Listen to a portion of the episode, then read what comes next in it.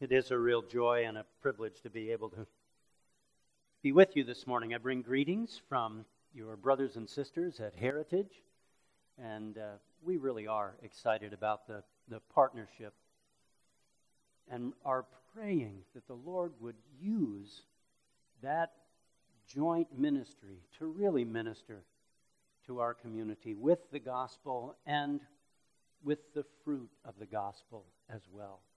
And so I, I thank you for the, the privilege, the delight of being able to share with you this morning. Look forward to doing more things like this as well. If you have your Bibles, would you turn with me, please? Our text for this morning is 2 Kings chapter 5. It's in the center of the account of the ministry of Elisha. Chapters 2 through 8 uh, give us that uh, overview of his ministry. And right at the center of the account comes this conversion of a Gentile.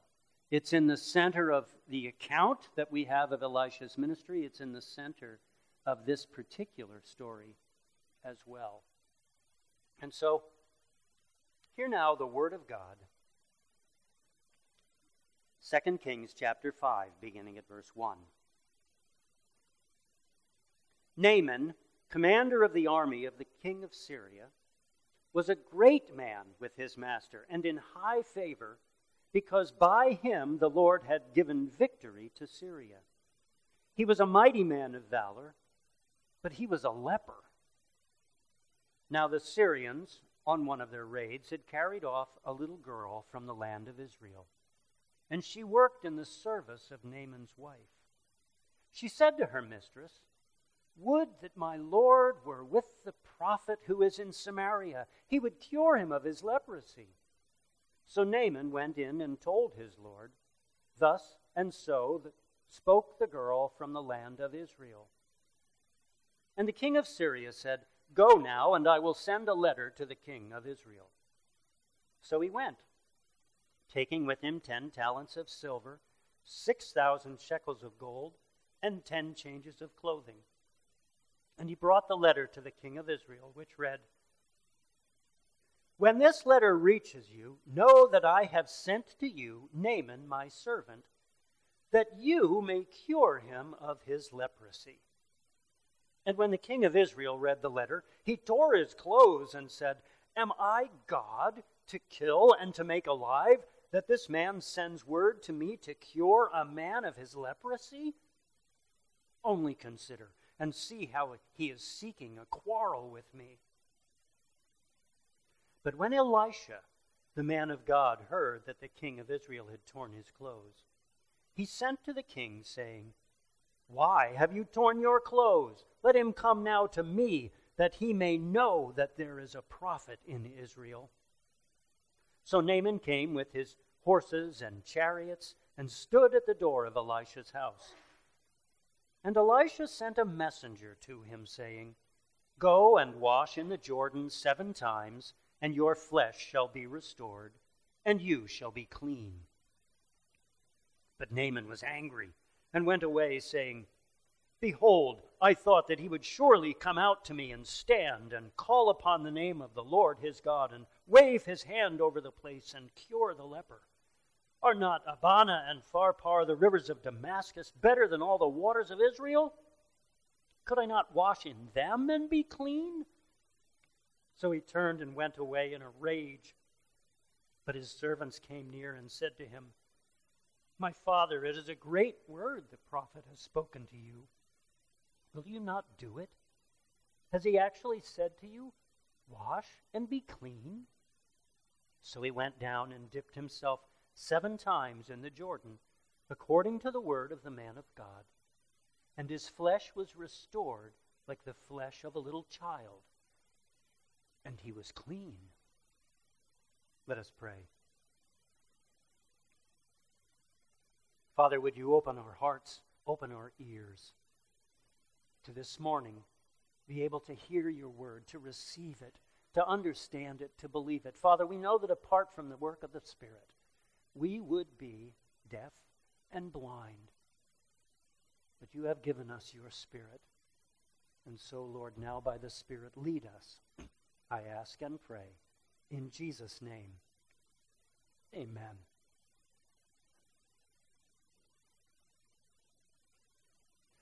A few days before I got married, I drove up to Massachusetts to look for an apartment because I was going to be starting school four days after my wedding.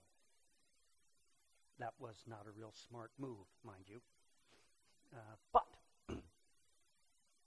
so, arriving in uh, north of Boston, I get out the newspapers. You had to do that. There were, there were times when you actually used a newspaper to find things. And uh, started looking for an apartment and found one that said, uh, eventually took it, that uh, part of the advertisement was convenient to shopping. What that actually meant was uh, the bay window of the apartment looked out on the A&P parking lot. So it was indeed convenient to shopping. My daughter lives in New York City and has to move from time to time, and she loves the ads there, now online. Exposed brick. That means the plaster's all been chipped away. Okay? Um, contemporary, built in the 70s and not updated since. Retro, built in the 50s and not updated.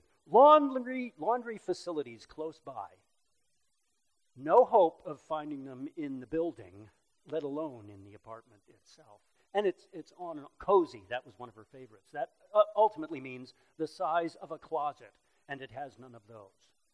So, advertisers, they're really good at shaping our expectations about things.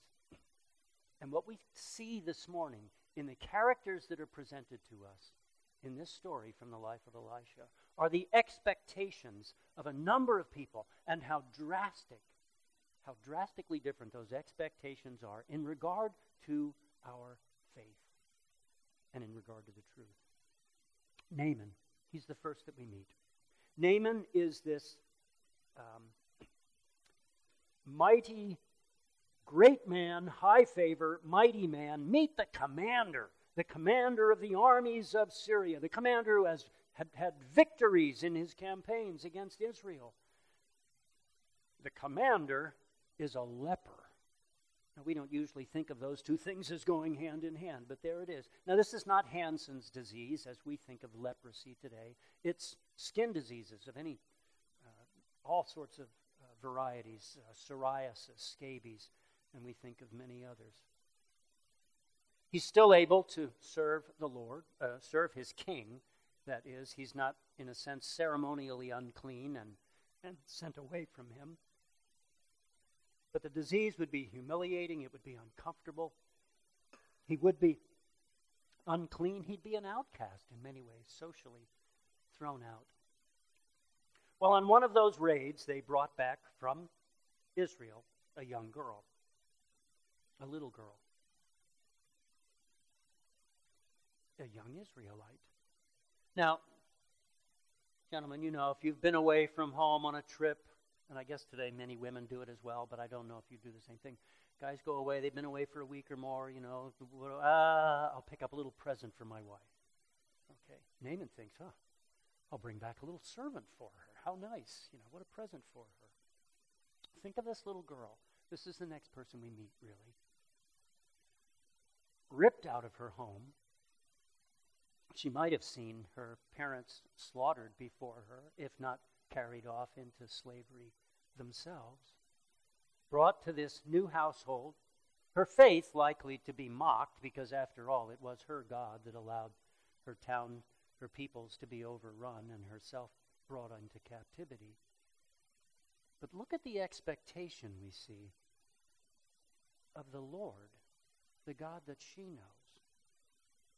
She is secure enough in her faith to be able to say to Naaman's wife, Would that my Lord were with the prophet who is in Samaria. He would cure him of his leprosy.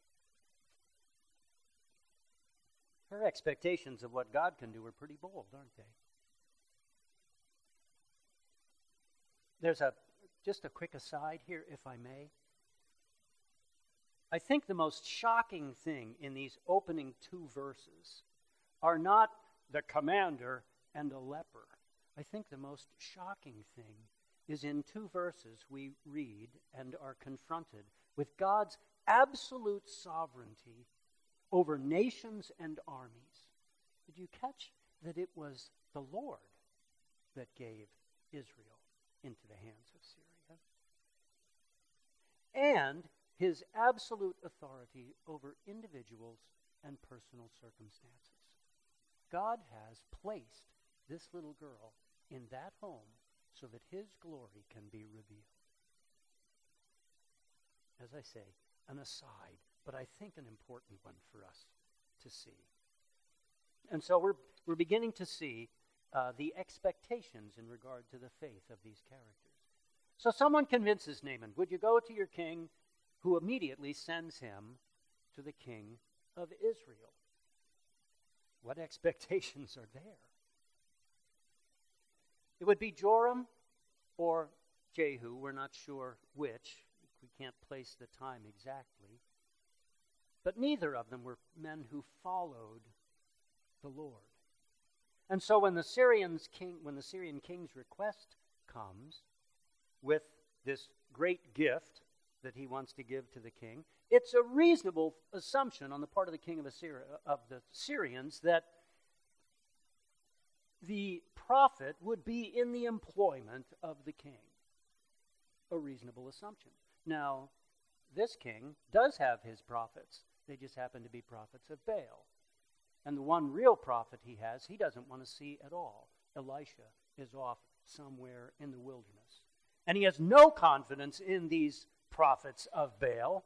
He understands God has the authority to give life and to take it away.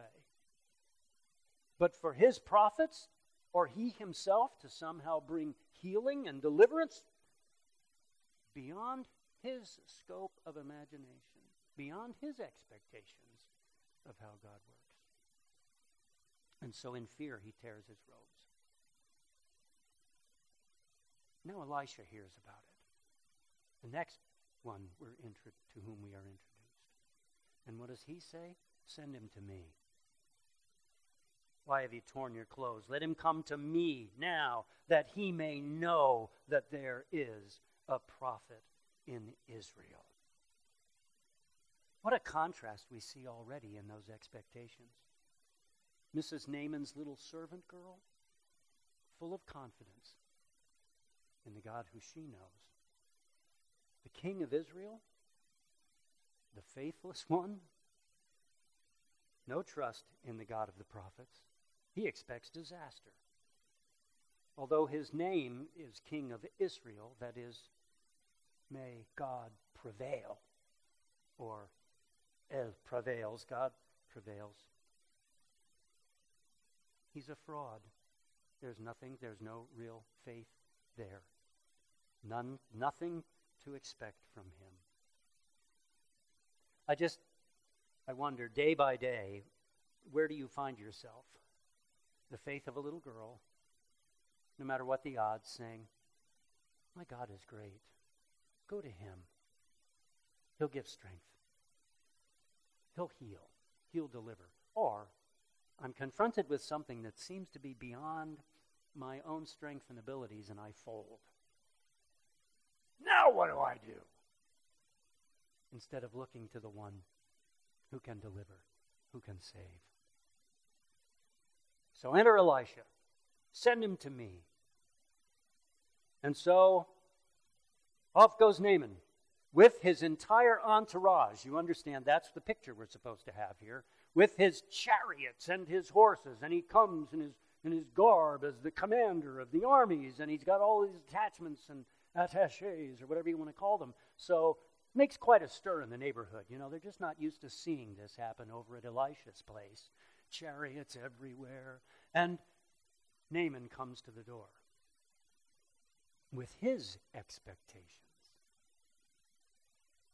His expectation is, of course, respect. His expectation is this man uh, is going to come out to me and he's going to i'm going to offer my gift to him which of course he's going to accept. And then he's going to call upon his, the name of his lord and he's going to wave his hands and he's going to make some incantation and i'm going to be healed. He's going to show me deference as a man who has conquered in many ways portions of israel but what actually happens well naaman's uh, expectations i'm afraid are sorely disappointed because Elisha doesn't even come to the door. He sends out some servant. Does he invite him into his house? No. Does he come and say, "Oh, let me, let me. Just, I'm so honored to have you here. What can I do for?" You?" No, none of that. Some servant goes out and says, "Go wash yourself in the Jordan seven times." And he's furious. He's enraged that he would be treated like this. Now, is, is uh, Elisha lacking in social skills? You know, I don't think so. He understands hospitality. Is Elisha afraid that if he gets near this leper, he will be ceremonially unclean? Ceremonially unclean. He won't be able to uh, uh, go to the Sabbath tomorrow. No, that's not it at all. No, the problem is it, Naaman needs to understand he is treated like a leper who needs to be healed because he is. Naaman needs to be humbled before the Lord. Elisha is not going to come out to him because it's not Elisha's power that he needs to trust in. He needs to see the power of God. And he needs to see that his pride may stand in the way of receiving God's grace. He has to part with it. And so he receives these very unwelcome instructions. Why can't I go to the Abana, the Pharpar, I mean, the, the glorious rivers of Syria, and still this, instead of this muddy Jordan? And so he stomps off in a rage. What's wrong with the rivers of, of Syria? What's wrong with the path that I took? Why couldn't he just send a message over there? You see, that's so much like so many who hear the gospel. Because the gospel is so simple, isn't it? Repent and believe. Repent, turn away from your sin, your pride, your arrogance, whatever it is that is holding, and believe. Believe what? One thing in the Lord Jesus Christ, and you will be saved. And how many people say, no, no, I've already found a way. Use my way. It can't be that simple. Just give me a task. Give me something to do. I'll go do that. Or, you know, it's the exclusivity of the gospel that people really fight against. There has to be something I can do, something I can add. I can figure out the way. I can make any way that I want. God, of course, is an egalitarian. Whatever way we choose, God will accept, right? No. No, not at all. And Naaman needs to learn that there is one true God. Now, thankfully, his servants help him to focus on the words of the prophet. He said, Wash and be clean. It's worth a try. And so Naaman goes to the Jordan in obedience, if not in enthusiasm, dips himself seven times, and comes out clean, skin like that of a little child. Little child. How many of you have held? Most of you.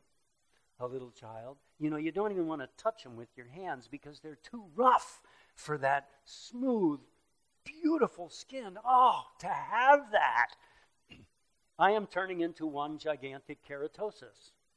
Okay, if I live long enough, that's all I will have on my body anymore. There won't be any actual skin left. Man, am I looking for that new body, that incorruptible one. For more reasons than one, obviously. And so uh, you think about that, you know, as Naaman goes back to Syria. Every woman in America, I mean Syria, wants to meet Elisha, to have skin like that. Totally unblemished. Who needs makeup? Forget it. There's nothing to cover. There are no wrinkles. It's just like that baby's skin. Wow. He was healed. But what takes place as a result of that? At verse 15. Then he returned to the man of God, he and all his company, and he came and stood before him, that is, before Elisha. And he said, Behold, I know that there is no God in all the earth but in Israel. So accept now a present from your servant. But he said, As the Lord lives, before whom I stand, I will receive none. And he urged him to take it, but he refused. Then Naaman said, If not, please let there be given to your servant two mule loads of earth. For from now on your servant will not offer burnt offering or sacrifice to any God but the Lord. And then a pang of conscience. In this matter, may the Lord pardon your servant.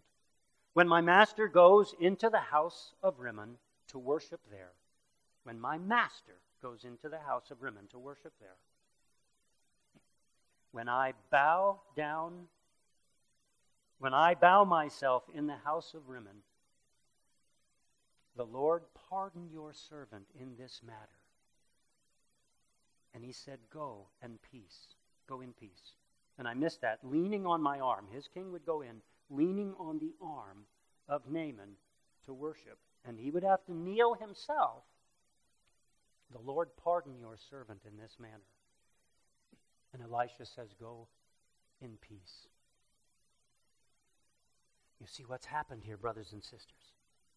Right here at the center of the passage, right here at the center of the mission of the ministry of Elisha, right at the beginning of the ministry of Jesus, he says, I am calling the Gentiles. I am bringing them in.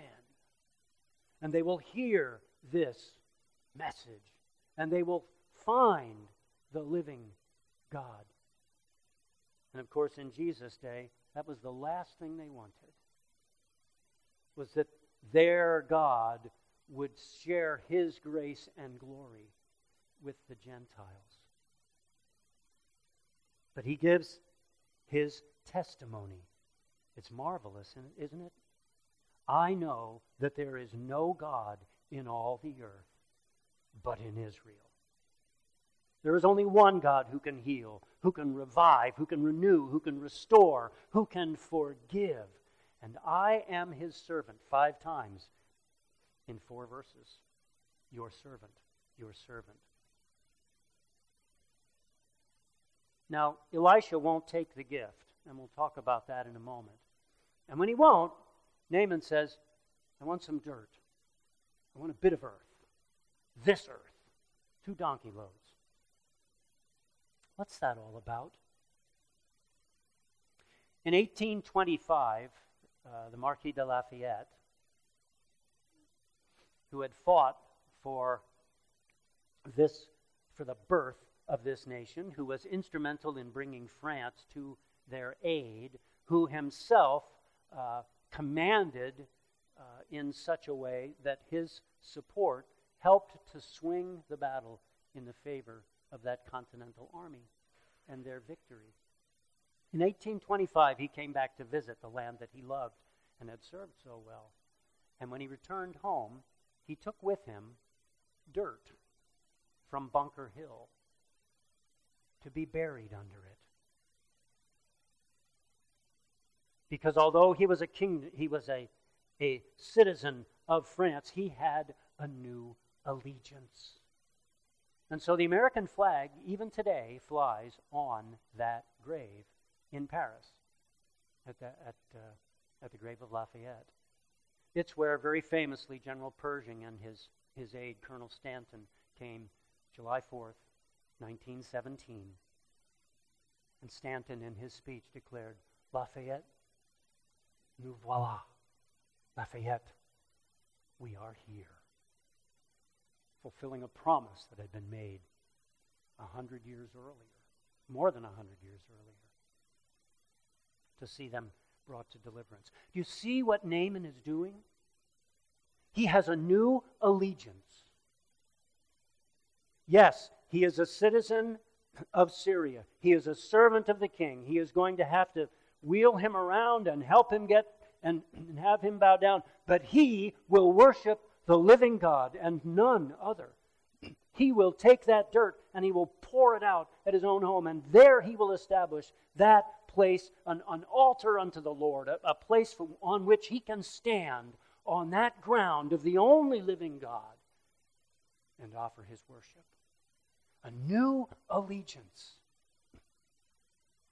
And he'll take home the dirt in order to stand on that new home. Think about that. Wow. And in that, he recognizes immediately, uh-oh, I'm going to have to I'm going to have to continue to serve my king. Can I do that and not violate this commitment? Can I go in, him on my arm, take him, bow down, knowing full well I do not worship this false God? It may as well be meat offered to an idol. Can I do that? He asks Elisha. And Elisha says, Go in peace. You know, isn't that kind of the world you and I live in all the time? We have to serve people who are not servants of the living God. Unless you are the absolute top of the chain in terms of your company or corporation or position, you're going to have to serve people who probably, many of them in their hearts and in their lives, are serving other gods. Can you do that in a good conscience? Not offering worship to them and not worshiping what they worship different goals, different desires, different ends, different hopes, different expectations of what this world holds and what the next world holds. Yes, we must.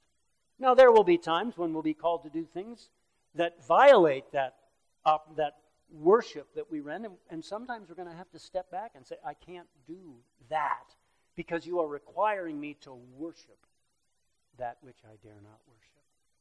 But that's the tension in which we live, brothers and sisters. We live there. Naaman understood it. So did Elisha. But this man has truly come to a saving faith, trusting in the only God who can deliver, who now has an entirely new life and allegiance. In many ways, this was kind of bad news for, for the Israelites, for a very syncretistic people. Where was their testimony? Where's their resolve to worship only Yahweh? Where's their tender conscience? We see it in Naaman. But Elisha demonstrates that we see it in Israel only in the remnant, like a little girl carried off into Syria, but still worshiping the Lord. God was calling the Gentiles. Jesus clearly understood it and declared it. And so he was calling Israel to repent and to return to their Lord. Now, Naaman tries to give the gift to Elisha. And Elisha says, Absolutely not. I cannot take it. I don't heal. I don't save. I don't restore. I don't make, I don't renew. God does. And if you are going to try and repay him, the price is beyond what you can imagine and beyond what you can pay. You see, here's where our passage begins to point us to the gospel. Because the price for that redeeming work, the price for that salvation, that cleansing, that, that new allegiance, that new home has been paid in Jesus Christ. God would have to make that payment, that price. Jesus, in his ministry, knew it from day one. He knew that it would end in the cross. He knew that it would end in sacrifice. And he knew that it could only be the Son of God who could bear the cost to bring that saving grace and favor. That's why there's only one way because only one could pay the price. Naaman needs to understand that the gift of God, the grace of God, is a gift. It is not for sale. You can't bribe him. You can't manipulate them like the pagans try to do. God is not like the other gods, nor is his servant like the other servants. And the gift of God is life, eternal life. It can't be bought by anything we have, it can only be received by faith. So if you're sitting here trying to figure out how is it that I can be clean? How is it that I can be forgiven? How is it that I can be made new and have life again? There's only one hope. And that's in the gift that's already been given, the price that's already been paid. That is received not by anything that I can offer or bring. There's nothing you have. We are the leper. And so we offer ourselves in humility and repentance and trust, like a little girl.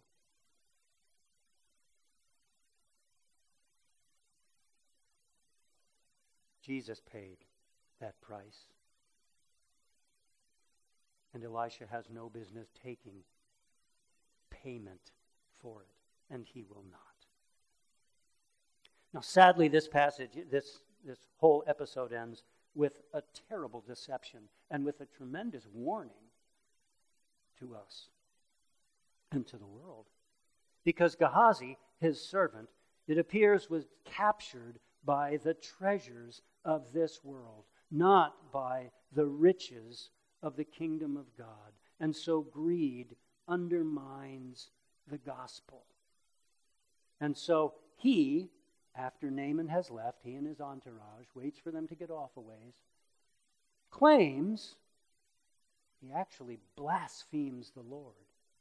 Because you'll remember, Elisha said, As the Lord lives, meaning by the power of God, this man will be cleaned. Naaman, or Gehazi rather, makes a similar statement in verse 20. As the Lord lives.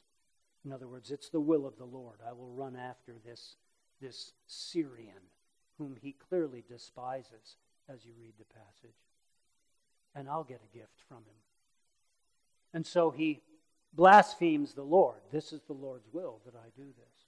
He lies about, he tells a lie that makes Elisha a liar.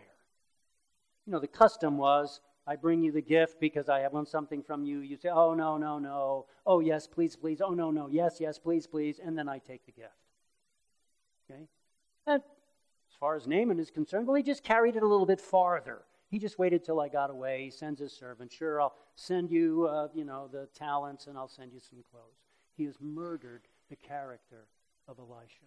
It's an incredible lie from beginning to end. And of course, he comes back and thinks that Elisha won't know. What kind of expectations about the authority and the power of God does he have? Does Gehazi have? And Naaman says, Where were you? Oh, nowhere.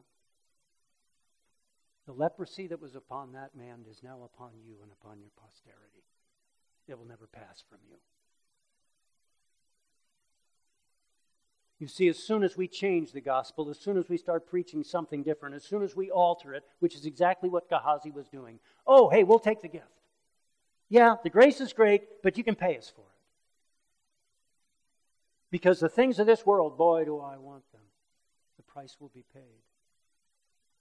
Last week, um, yeah, I think it was just last week. Jesse Duplantis. Did you read this? A TV preacher uh, needs a $54 million jet in order to continue his unparalleled ministry to the lost. It needs to be one that can travel at least five to 5,800 miles on, on one filling, so he doesn't have to keep stopping. And he can't, of course, fly on these um, commercial flights because of all the demons that keep him from ministry. And so, if you will just help me buy my $54 million jet, you will be blessed by God. Now, that's the health wealth gospel taken to its exponential ends. isn't it?